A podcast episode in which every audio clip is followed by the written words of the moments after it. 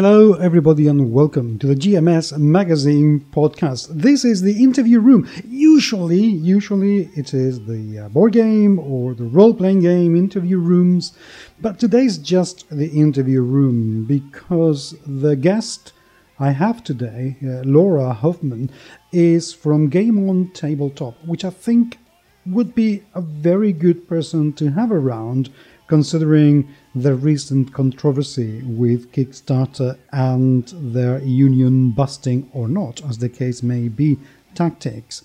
If you haven't heard, uh, there's been some controversy because some employees of Kickstarter decided they wanted to have a union and started procedures. Whether it is for good or bad reasons, the fact is that the Kickstarter management is not keen on the idea and they rather have a different solution than having a union. Now, considering that we are talking an American company, that is not too surprising. The US of A is not all that keen on unions for a very long time, even though in Europe we have a very different approach to the whole topic. However, that has divided an awful lot of people and an awful lot of opinion, including people who have decided they do not want to continue working or supporting projects within Kickstarter. Mind you, even Kickstarter staff has asked that we do not boycott the platform just yet, because if we do so, let's face it, the creators are going to be the people most affected. So, what is the issue now? I think this is a very good situation and a very good position to study what else is out and about. What is Kickstarter's competition? I'm not keen on monopolies, and let's face it, Kickstarter is slowly becoming one because it's just too large. It's the one with the most visibility and is by far the one with the widest audience and reach. And the problem is not that. The problem is that anybody that is not them is a lot smaller. They have the vast majority of the market, whether it is because they have done it really well or because, you know, they have the loyalty of a lot of people who worked with an awful lot of projects in the last seven or eight years. So I thought, let's reach out, let's take a look at Game on Tabletop, which is a crowdfunding platform that specialized specifically just for games. Whether it is board games or role playing games, they have developed this website just for us. And I like the sound of it because Kickstarter, good platform as it may be, it has some issues for people like us. It has some issues for creators who want to do uh, projects like board and role playing games. So they're trying to, you know, narrow that bridge and you offer some tools that will be useful for uh, that, our, you know, our tribe, our creators, and our backers. So uh, Laura is the spokesperson and I wanted to ask her an awful lot of questions, which I had to cut short because I was getting carried away with the things that I wanted to know. This is a longish interview that I hope you will enjoy. Uh, before going into the interview, though, I need to ask you a little bit of a favor. Please remember to subscribe to the podcast if you are a regular listener. And please, please, please, if you can, leave us a review in iTunes or whatever, any way you listen to it, which I would be very interested in finding out where that is other than iTunes.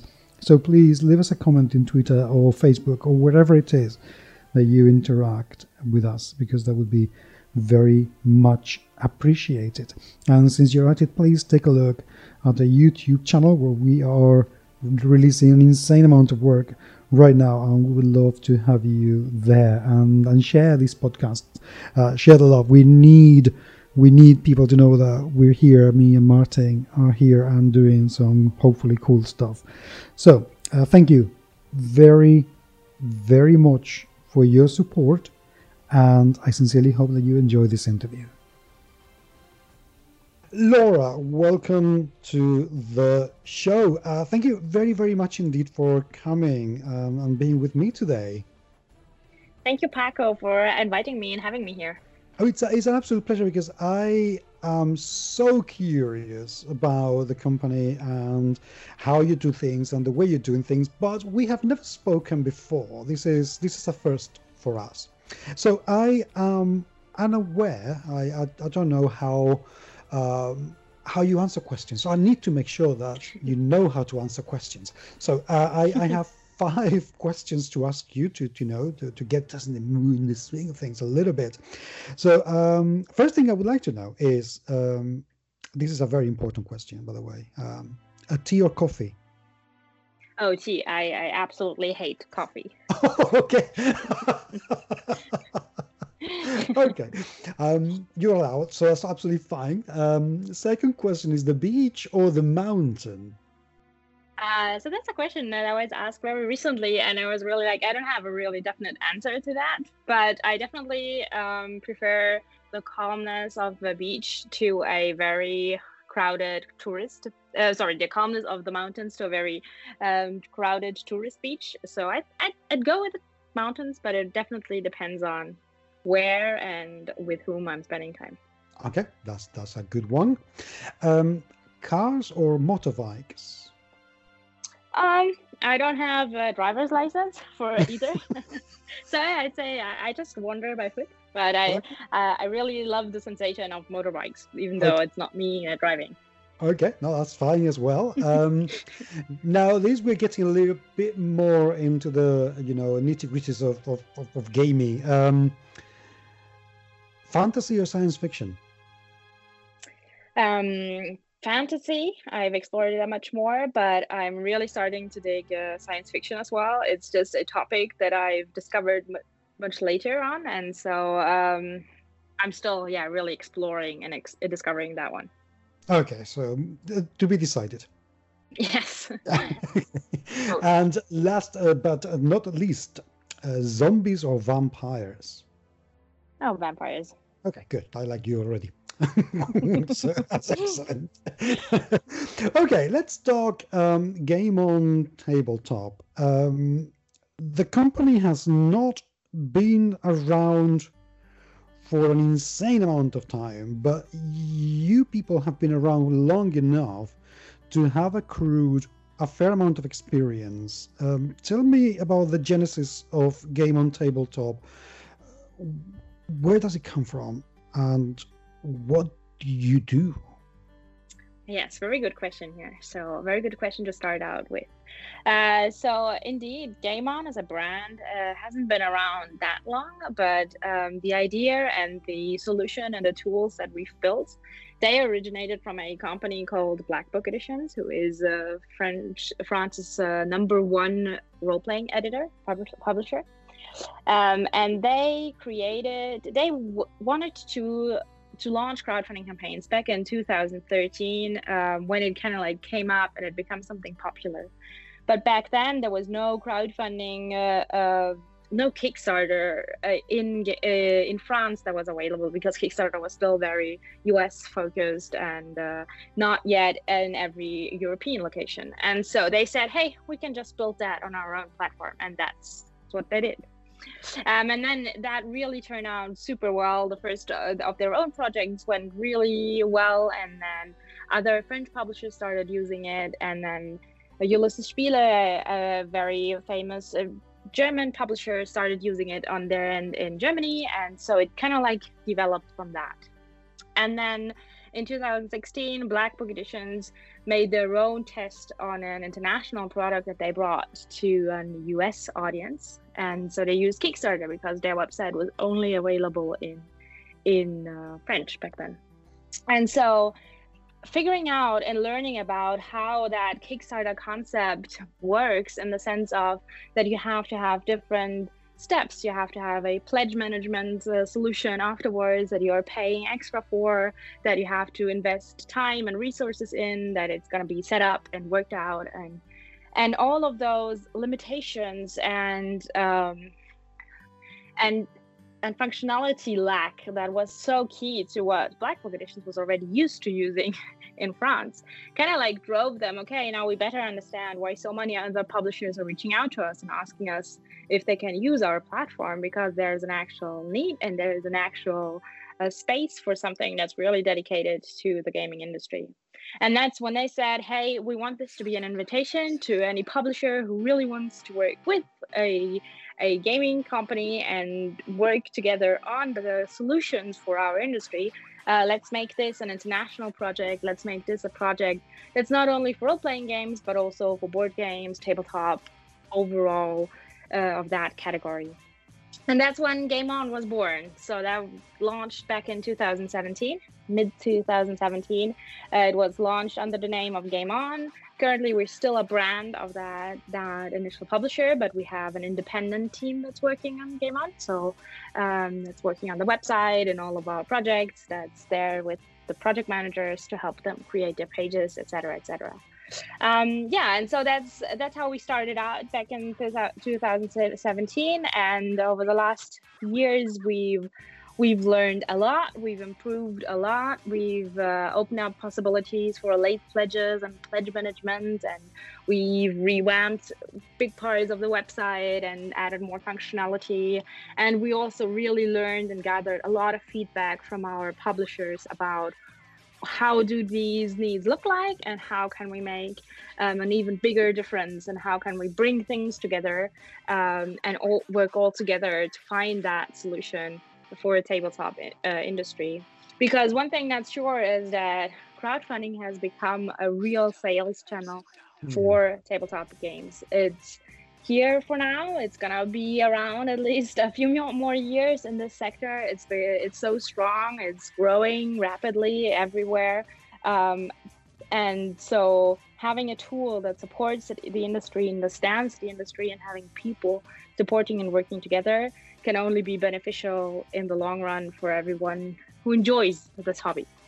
Absolutely, yes. Um, of course, the comparison with Kickstarter, although it's not something that I want to focus on, but they are pretty inevitable because um, it, it is safe to say that um, the gaming industry owes an awful lot to the existence of, of Kickstarter in the last few years.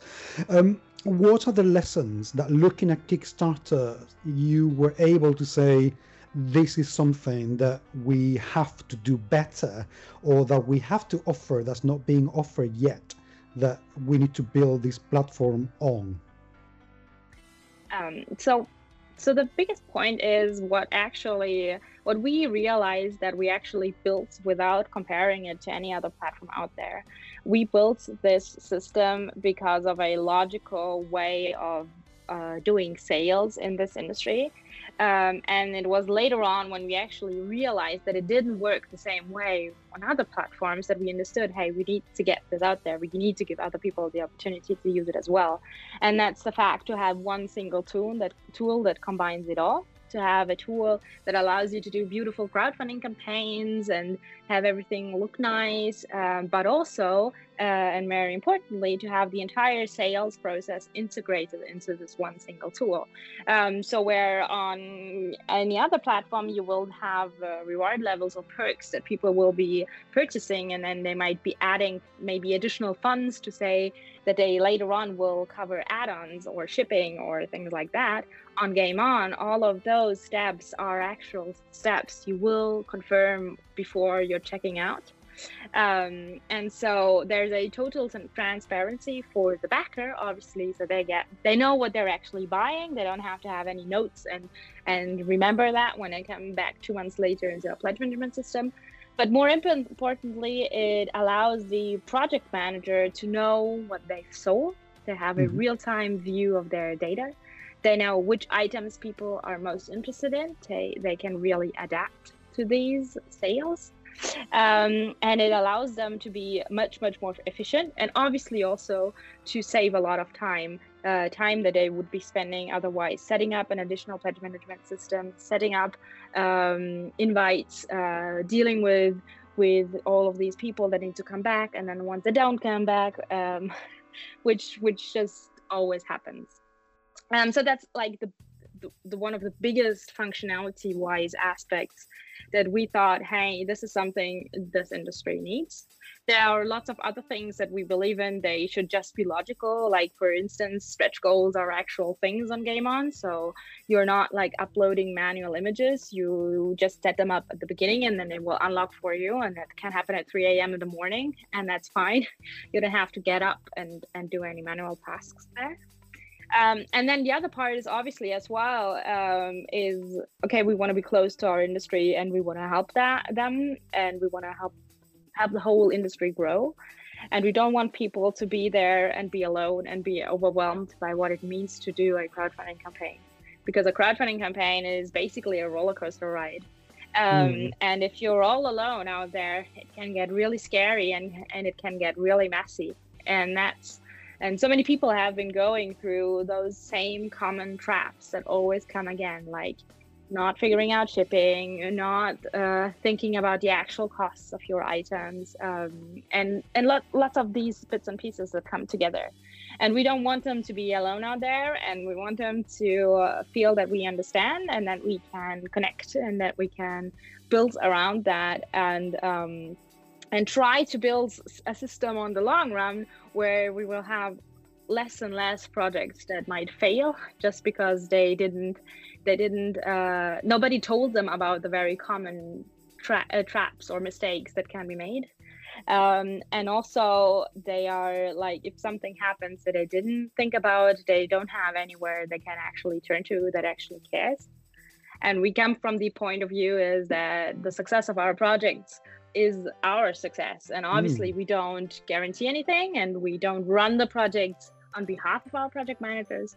But if ever there's something we can do, if there's some some something we can help them figure out or um, a recommendation we can give them then obviously that's beneficial for us it's beneficial for them and it's obviously very much beneficial for the backer and the gamer in the end that makes perfect sense to me um, now building on that, let's let's play a bit of a role playing game here. Let's assume that I am somebody who is going to create, you know, who's thinking about doing a, a project in, in the not too distant future. And I decided, you know, I look at different platforms, I look at Game On, and I approach you as a company.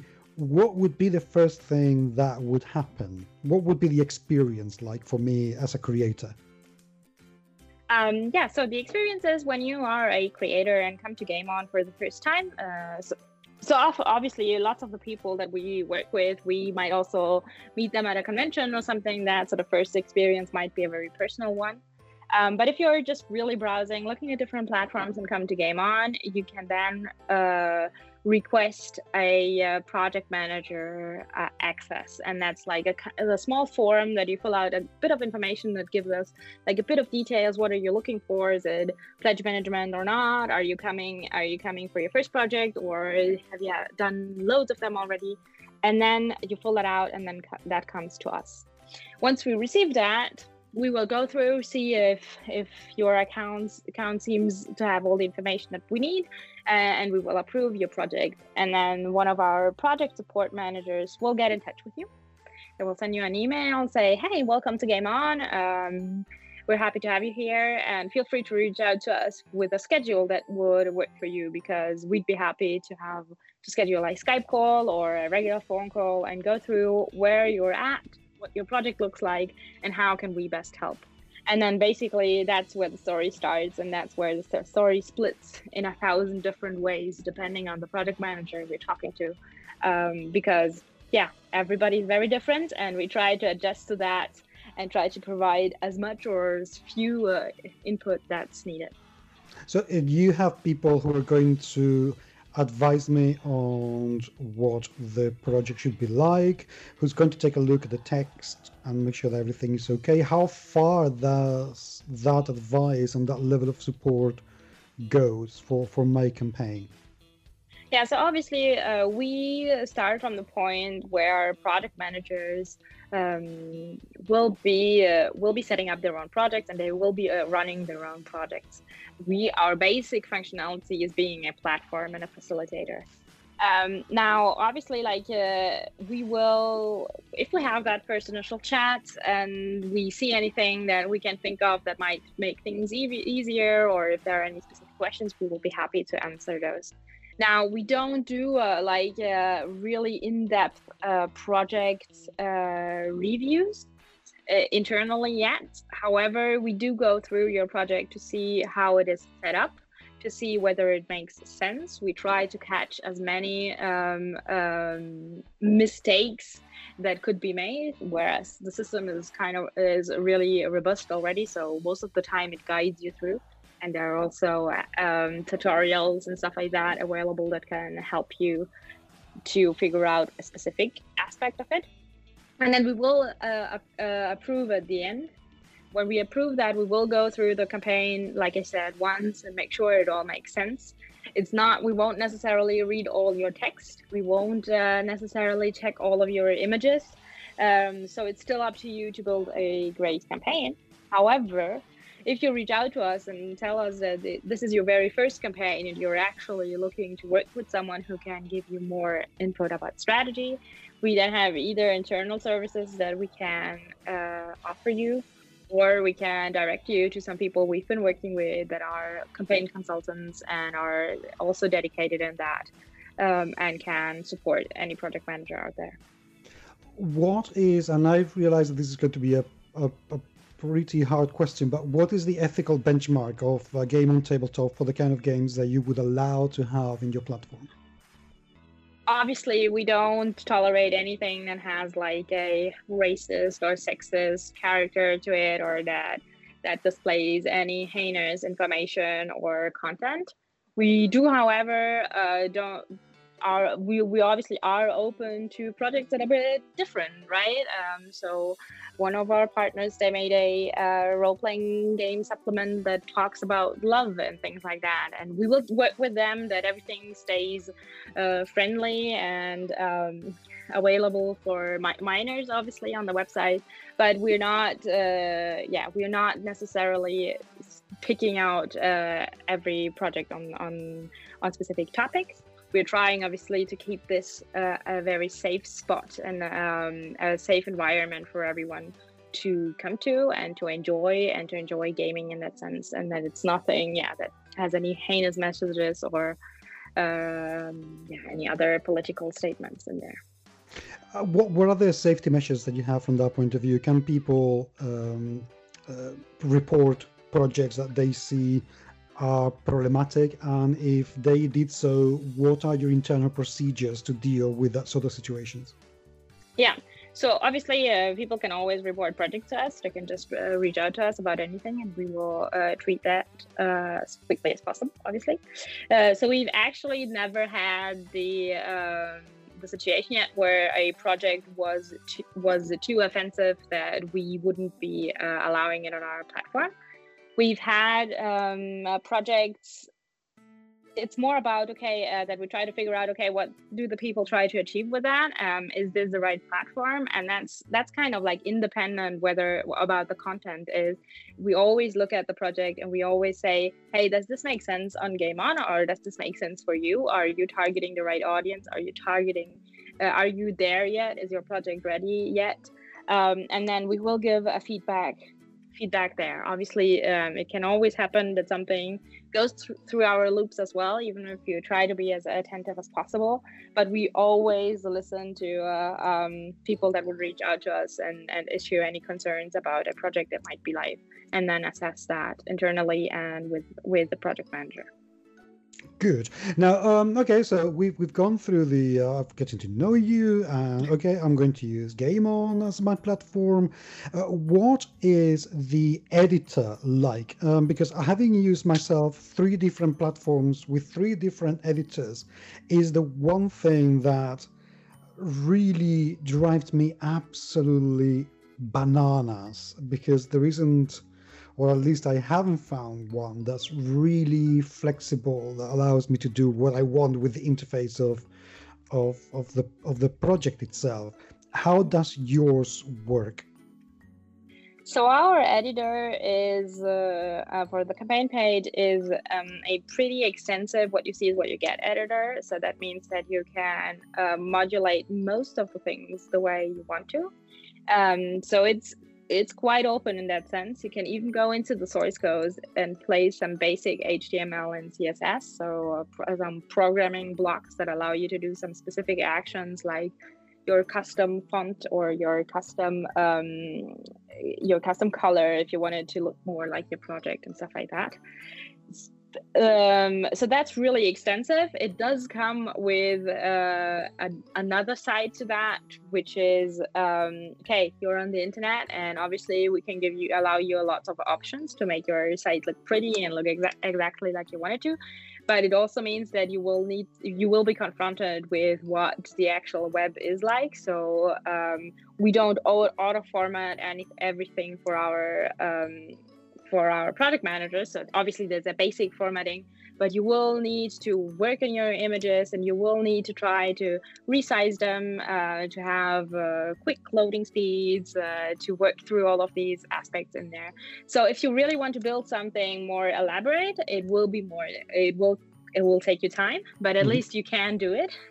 And in addition to that, we are also always happy to work work with you on that. Like something we do often is when people have a very long campaign page, we will just pull them up some anchor anchor links on top, so it makes like a menu, so people have like quick jump ways to go to different sections and things like that. And so if you don't know how to do that, but you can, you see it on a different page, well then feel free to reach out to us. We either have like a code snippet we can give you, or we'll figure out a way to set that up with you as well. So um, it really depends on what you want to do. If you're doing just a very simple project with some a couple of images, a bit of text, and basically works like any other editor. But if you want to push it further, uh, you definitely have more options there. Um, at least for the campaign page, but also in some extent for everything that's like product descri- descriptions and, and and the like. Uh, does allow you some uh, multiple choice as well. For instance, if somebody wanted to have a, uh, pledge for a book that wanted to come out in both Savage Worlds, Pathfinder, and uh, uh, 5e, um, do you have a multiple choice where, whereas in doing just one pledge, you can choose which one of the three versions instead of having to have three different pledge levels?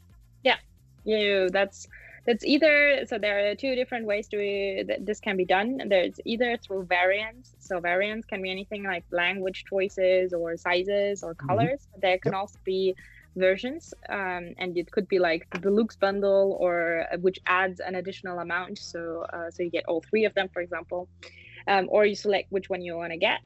Or if it's really going to be like one pledge level that contains a choice of three and the person is supposed to select one of them uh, then that would be that would work through our what we call slots. And slots is really just you have a pledge level you give it an amount of money and then you uh, assign how many slots you have in there and what value is attached to them and then they get to select which items they actually want to receive there. So that's totally possible uh, is there also multi-language support for the projects? So what you can do is you can have uh, variants that make language selection. Currently, we cannot yet um, duplicate the entire campaign page. Okay. However, what we can do is built-in blocks that can be dropout blocks and contain information in different languages, um, and make it less cluttered up than in, instead of having everything in there. Okay. And multi-language support for the campaign page is something that we will see coming up. Um, but yeah, I don't have a release date to to announce yet. Okay, so it's one of these um, future things that will happen, but it's, yes. it's, hard to predict exactly when. That's that's indeed fair enough. Um, one of the things that uh, I also see in, in the website that you do, which I think is absolutely fantastic, is to differentiate and separate what is the money that comes for the project itself and the money that goes into the shipping. How do you handle that for international shipping? Because I can imagine that would be easier for something like you know um, shipping within one particular country. But if you're going to do international shipping, how is that handled? Um, so for shipping, we have one big shipping table that people can um, modulate the way they want to. And basically, that shipping table contains all the countries of the world and dispatched in different uh, regions and then in different continents and different groups, basically, right? Um, and then people can add weight limits. So there will be. As Game On integrates, I, I, just have to go a bit, a bit further, further because to explain everything. Um, as Game On integrates the whole pledge management system, instead of waiting for after the campaign to detail things like your products, you will start by detailing your product. So we'll start to line out, okay, I'm to have a book and a game, and I'm to have a poster and a bookmark, right? And you will list all of these as different items, products, and then you will give them an estimated weight. And then what Game On does is it pulls that order together. It looks okay. They t- it took this reward level, and they, in this reward level they have uh, product one, two, and three, and in total this gives me the total weight. Mm-hmm. And then you can specify different weight lim- limits in the shipping table, and the system is gonna pull these out. So it's gonna look okay. Your your um, your order weighs five pounds, then it's gonna look okay. Five pounds. Uh, you're based in the in the U.S. and you're based more specifically, for example, in California. Then it's gonna pull out that specific um, number that you put in for five pounds in California and you can modulate that in the way that you want to. So you can have the same shipping weight for uh, the whole whole US or you can have a, a different different value for each single state um, and you can really adapt that depending on your needs. And obviously that's a table that you can either set up manu- manually but if you want to really get into detail you can also just download and re-import a CSV uh, spreadsheet to uh, to make this an easier step Okay, and that evidently comes with an inherent risk, and is that if you charge for shipping today,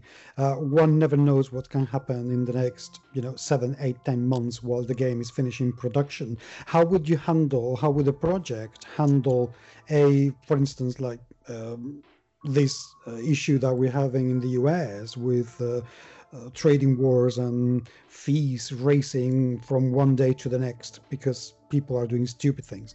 How how would a project manage that if if there was a change of circumstances, unpredictable but unavoidable? Um, yeah, so that's obviously a tricky question. I mean, there's no perfect answer to that either. Um, I definitely believe that it is a big, big benefit for people to check out everything and that you lose less people by uh, and thus less money by checking out everyone right from the start than by dispatching those in different steps and charging uh, the product at one point and then charging shipping at a different point because it just means that you have to re-invite people and then you have to re-spend that time and that research there as well and some people will never come back and might come back five years later and yeah. and cause you a lot of work as well so on game on you're not you don't have to charge shipping right away but it's okay. definitely what i would 100% recommend in most cases well to be, to be honest i mean as a, as a as a backer I would definitely go with that. And I agree with you because what I find incredibly annoying is that when I back a project, I know I have the money to back it. So it's not an issue at all. Uh, so uh, another 10, 15, 20 dollars is not going to make a difference to me at that time. But later on, if my circumstances change, to have 25 or 30 dollars to pay for shipping that I wasn't counting on having at the time, it could be problematic. So uh, yeah, I think that charging at the, at the initial is way, way better it is and and um and also it's really i mean a lot of people don't come back a few years later yeah. and that's a real issue for people because you have to either refund them or keep the stock until they they get back to you and so that's a big issue i see there the other part is also that um for me it's kind of like okay yeah indeed you never know what might happen. Uh, your shipping prices are gonna increase probably if you send a year later. So you can try as best as possible to factor that in from the start. But you should also always calculate that you have enough funds and that your money raises a high enough margin that you're able to cover a potential like a potential risk of having yeah maybe 5% of uh, additional shipping ca- costs that you didn't that you didn't charge for.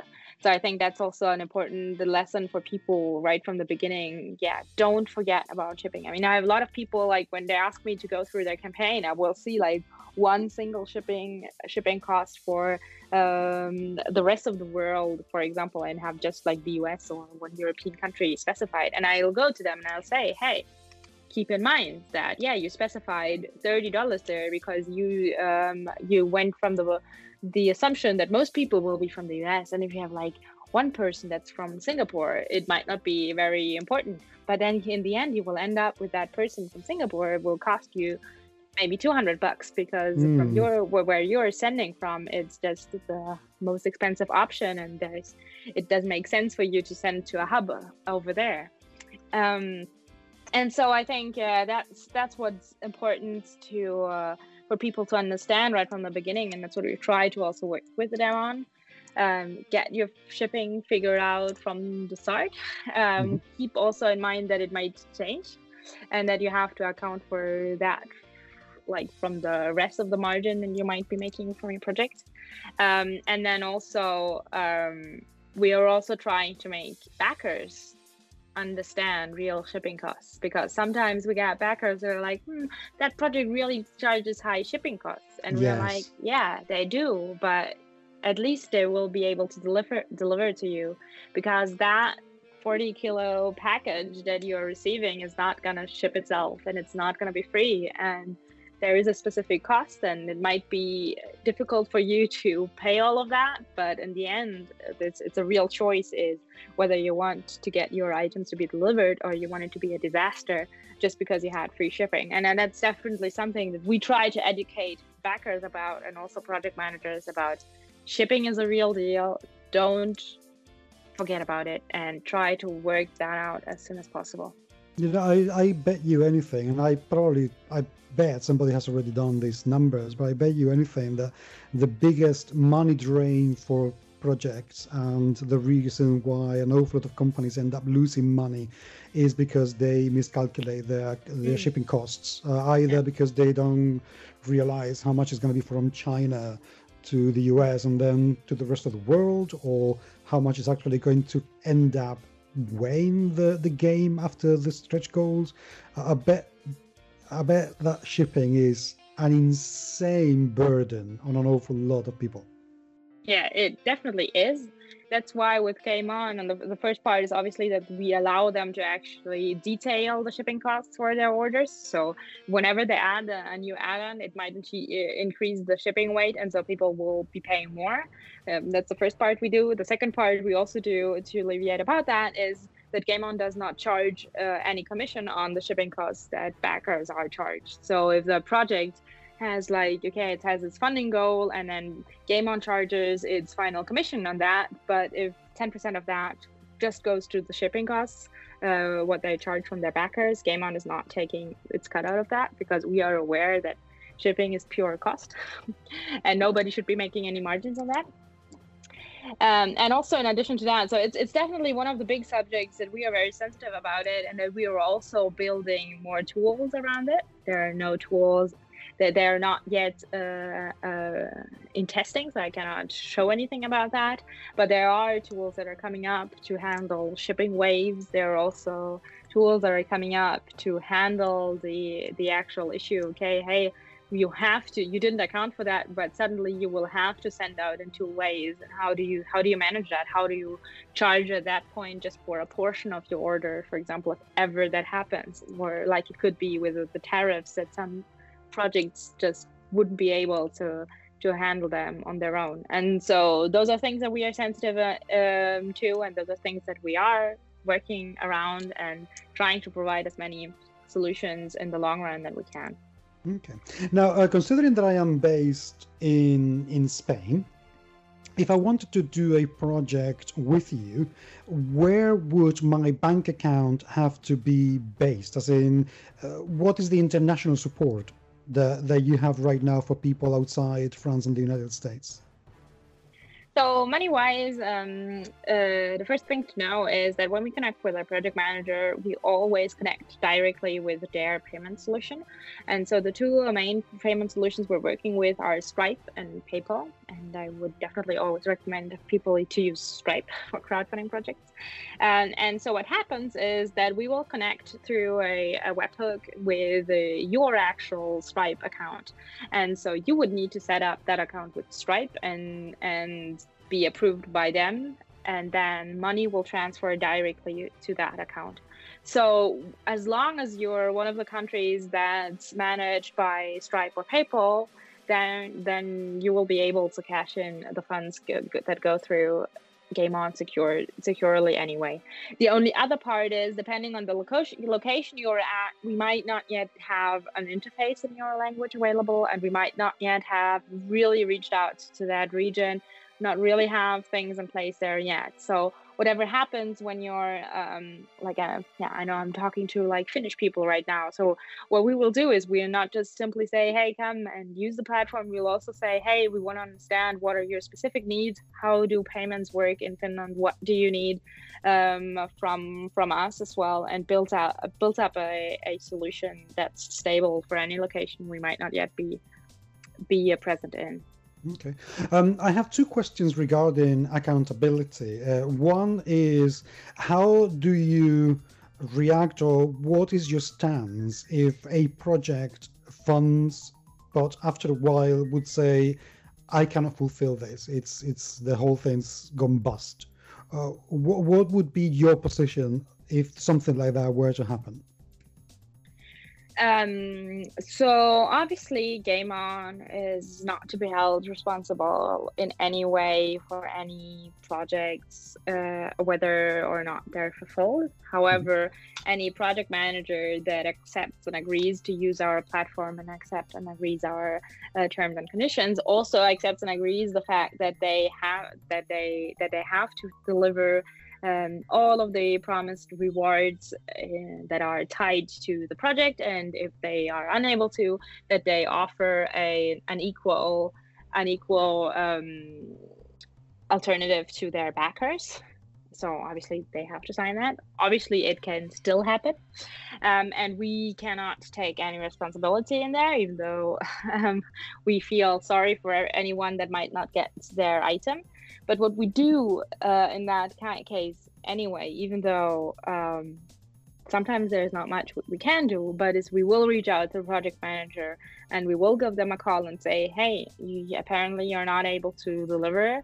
What is the problem? And is that something we can maybe help with? Or uh, find a solution together or put you in touch with someone? Um, it has not it, it's not always possible. We don't always have the magic solution but when we have it we will definitely feel uh, free. Yeah we will definitely reach out to the project manager to try to put that up and and figure our way out. And very very interesting interestingly so um, we've had very few projects that have like unfulfilled um, reward so far, but it has happened. And initially, when it first happened, I was really like, oh my gosh. So I would really love to be able to do more, and I cannot. And it, it means kind of like the end for that company and the backers, and that's really sad. But what I've learned is that sometimes in this industry, it just takes time. So we've had projects that have really announced that they wouldn't be able to fulfill anything.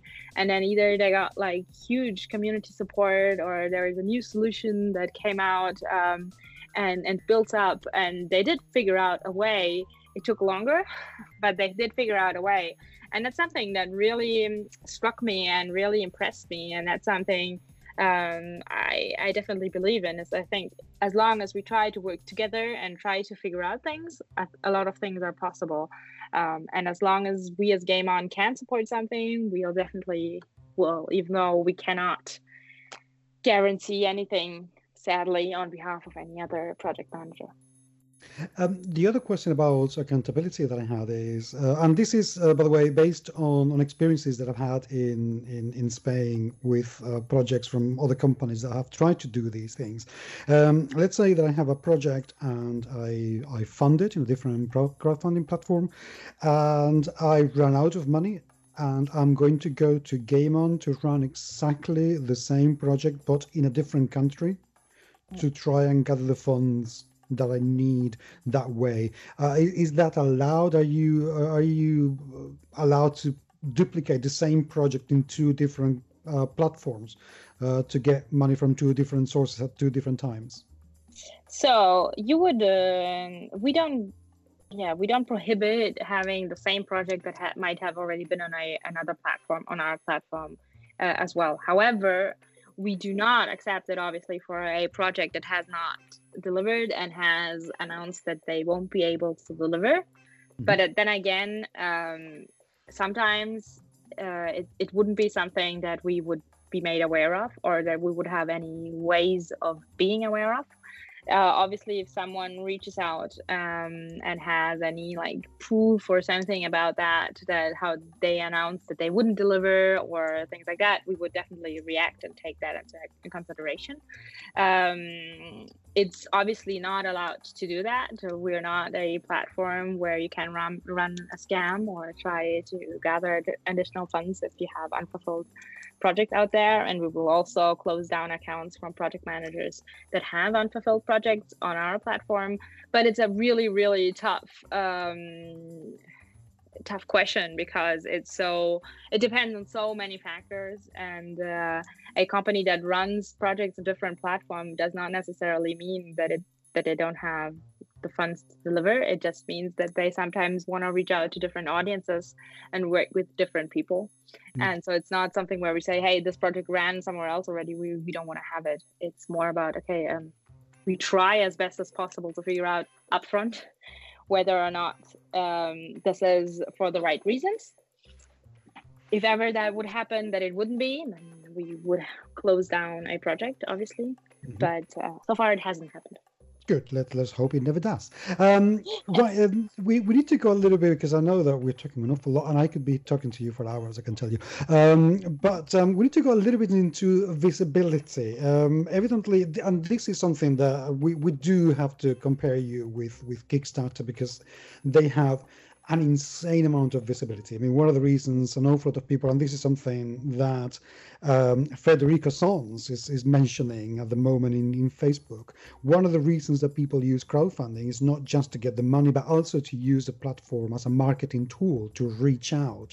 And, and whether we like it or not, uh, Kickstarter being the biggest is the one that has the, the largest uh, audience and target.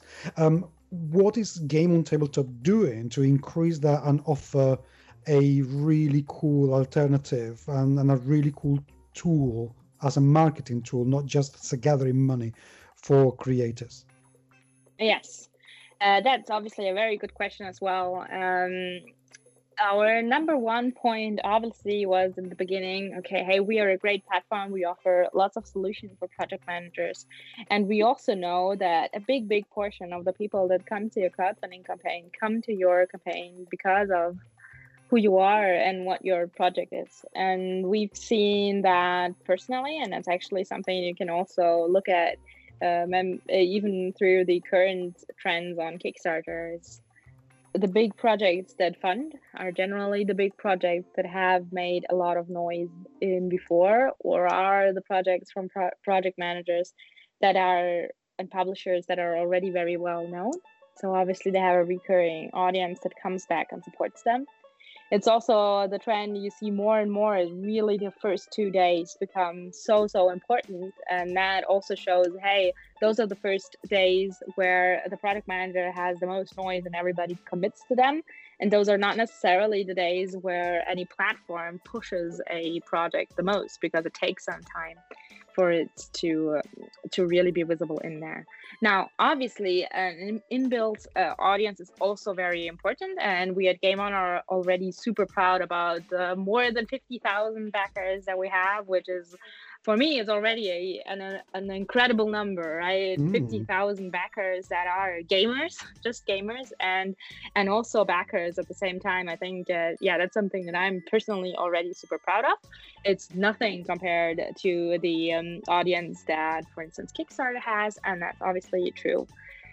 Our big t- take here is that we want to more, more there as well. So obviously we have things like where we will send out a backer newsletter that goes to out to um, our backer bases. Uh, we will do some social media shout outs and we also want to build more and more media marketings and build more visibility through maybe events and uh, through the conventions that we are present uh, and building that connection. And then also uh, in the same way that we are building the tools for the project managers, we also try to build the tools further on for the backers to make that experience even more exciting to give them the a way to also manage their participa- participation to also feel like that we actually are able to give back to them because in the end um, they're the ones spending the money on the on the projects and not only the money but also the support and the trust that they give the project managers. And so that's one of the big axes that we are currently uh, developing on is okay what kind of incentive can we give to the backers? And there are some things that are coming up over the next month and obviously on, on the long run as well um, and build that connection stronger uh, on that that end. But then again, it's also really amazing to see how that community grows. It's also really amazing to see how invested and how um, loyal they are. That we have people that have backed 50 projects easily. There are people that back everything. That people that back languages, uh, projects in three different languages is just amazing. And so we have a great community uh, that's already existing and that it, that I was there to back the games out there. And then again, yeah, um, it's one big part is that we can do as much as we want to, but the number one reason people commit is because of a project and because of a project manager. Um, what physical presence is is your company going to have at conventions and where? I mean, people, because I personally I feel it, it is quite important when somebody can talk to somebody else and when you can be in places and, and discuss with people and get ideas and mm. sell a little bit. Uh, what, what's your physical presence going to be in the convention arena? Okay. Um, yeah, so we go to a couple of uh, conventions already every year. So, for instance, this year we've had a booth at uh, Gen Con, we've had a booth at um, UK Games Expo, we've had a booth at uh, Festival International de Jeux in Cannes, France, and we've been present at uh, conventions like Gamma. We will be in Essen next week, we will be in PAX Unplugged, we've been to Origins we are yeah we are dispatched quite a bit on different conventions. It's not always the same conventions where we will have a booth every year. We kind of like rotate mm-hmm. um, around to uh, depending on what what the possibilities there are. And so generally that allows us to have either a booth to get a bit more traction to get more people that will see us. It also allows us sometimes to host project managers that cannot um, be present themselves on a convention or um, that have just that just was want us to display a game that's currently alive. So we've done that before. We've shared booth booth space as well at some conventions where that is possible.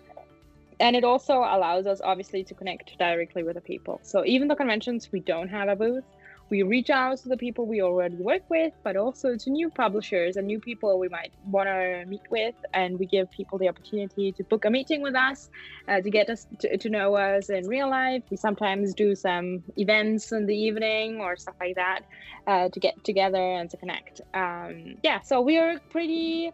Uh, easy to get a hold, hold of physically if you are at any of the big major conventions, and everybody is always welcome to come visit us in in in our hometown, which is Lyon, France. Oh, That's lovely! oh, love the place. Absolutely adore that place. Yes, it's a beautiful city. You're always yeah. very welcome to come over here. Um, yeah, but then, and then again, I mean, a great way, thanks to the internet, is also reaching out, having a call with us. Uh, so we have uh, project support managers that are based in the US, so it's easy for any time zone scheduling. And then we have people that are in Europe and can do the same over here. That sounds absolutely excellent. Right, to, to end this, uh, this interview, give me the one reason why people should go with Game on Tabletop. Just one, if you have the time to just tell people one reason to go with you, what reason would that be? Uh, the, the one reason, I would say the one reason is because uh, we want to build the solution for us as gamers um, together with the gaming industry, right? Game On is crowdfunding for gamers by gamers, and that's the one reason, the top, I think I would say. Sold. Right. Right, time to chill out a little bit now because we, we've been at it for 49 minutes now, which is um, insane. I could I could keep going. That's the thing. I have so many more questions to ask. So maybe I should have you back at some point. But um, okay, let's let's go with yes, uh, no, let's let's go into a Zen sort of um, frame of mind. So I have three three abstract questions. There's no right or wrong answers, um, and uh, there might not even be answers. Who knows? Uh, these are magical questions. Uh, first question would be uh, was the best advice that no one has ever given you? The best advice that no one has ever given me. That's a good question. Um, um, I think the best advice that no, uh, no one has ever given me is uh, trust your instincts. okay. Um, yeah. Okay, it's a good one. Uh, second one would be, what's the best mistake that you would like to make again? Uh, the best mistake. It's it's funny because I never really see a mistake as a mistake uh, afterwards, right? I don't know if you if you get what I'm saying. It's I'm like for me, it's just an adventure. It's it's a part of of what I've I've learned. I think the best mistake um, is sometimes taking a difficult choice, uh, either personally or professionally speaking, speaking, having to separate from someone, but um, but taking that as a risk. Um, and then a step forward. Okay. And last question. Imagine that you have a time machine and uh, you can go back in time and you meet your 10 year old self and you say to your 10 year old self, do not do this. What would this be?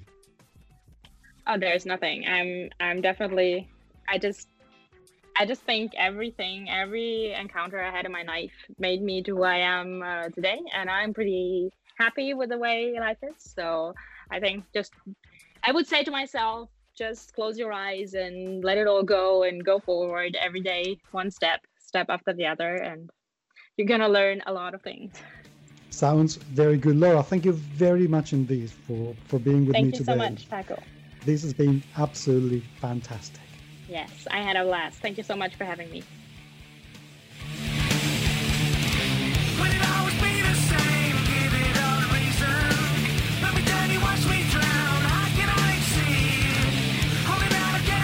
Thank you very much indeed for being there. It is truly and genuinely appreciated.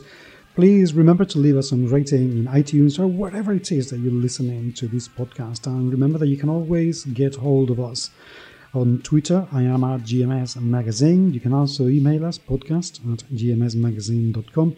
And you can join us in our Facebook page, which you can find by just searching by GMS Magazine. And we would love to have you around.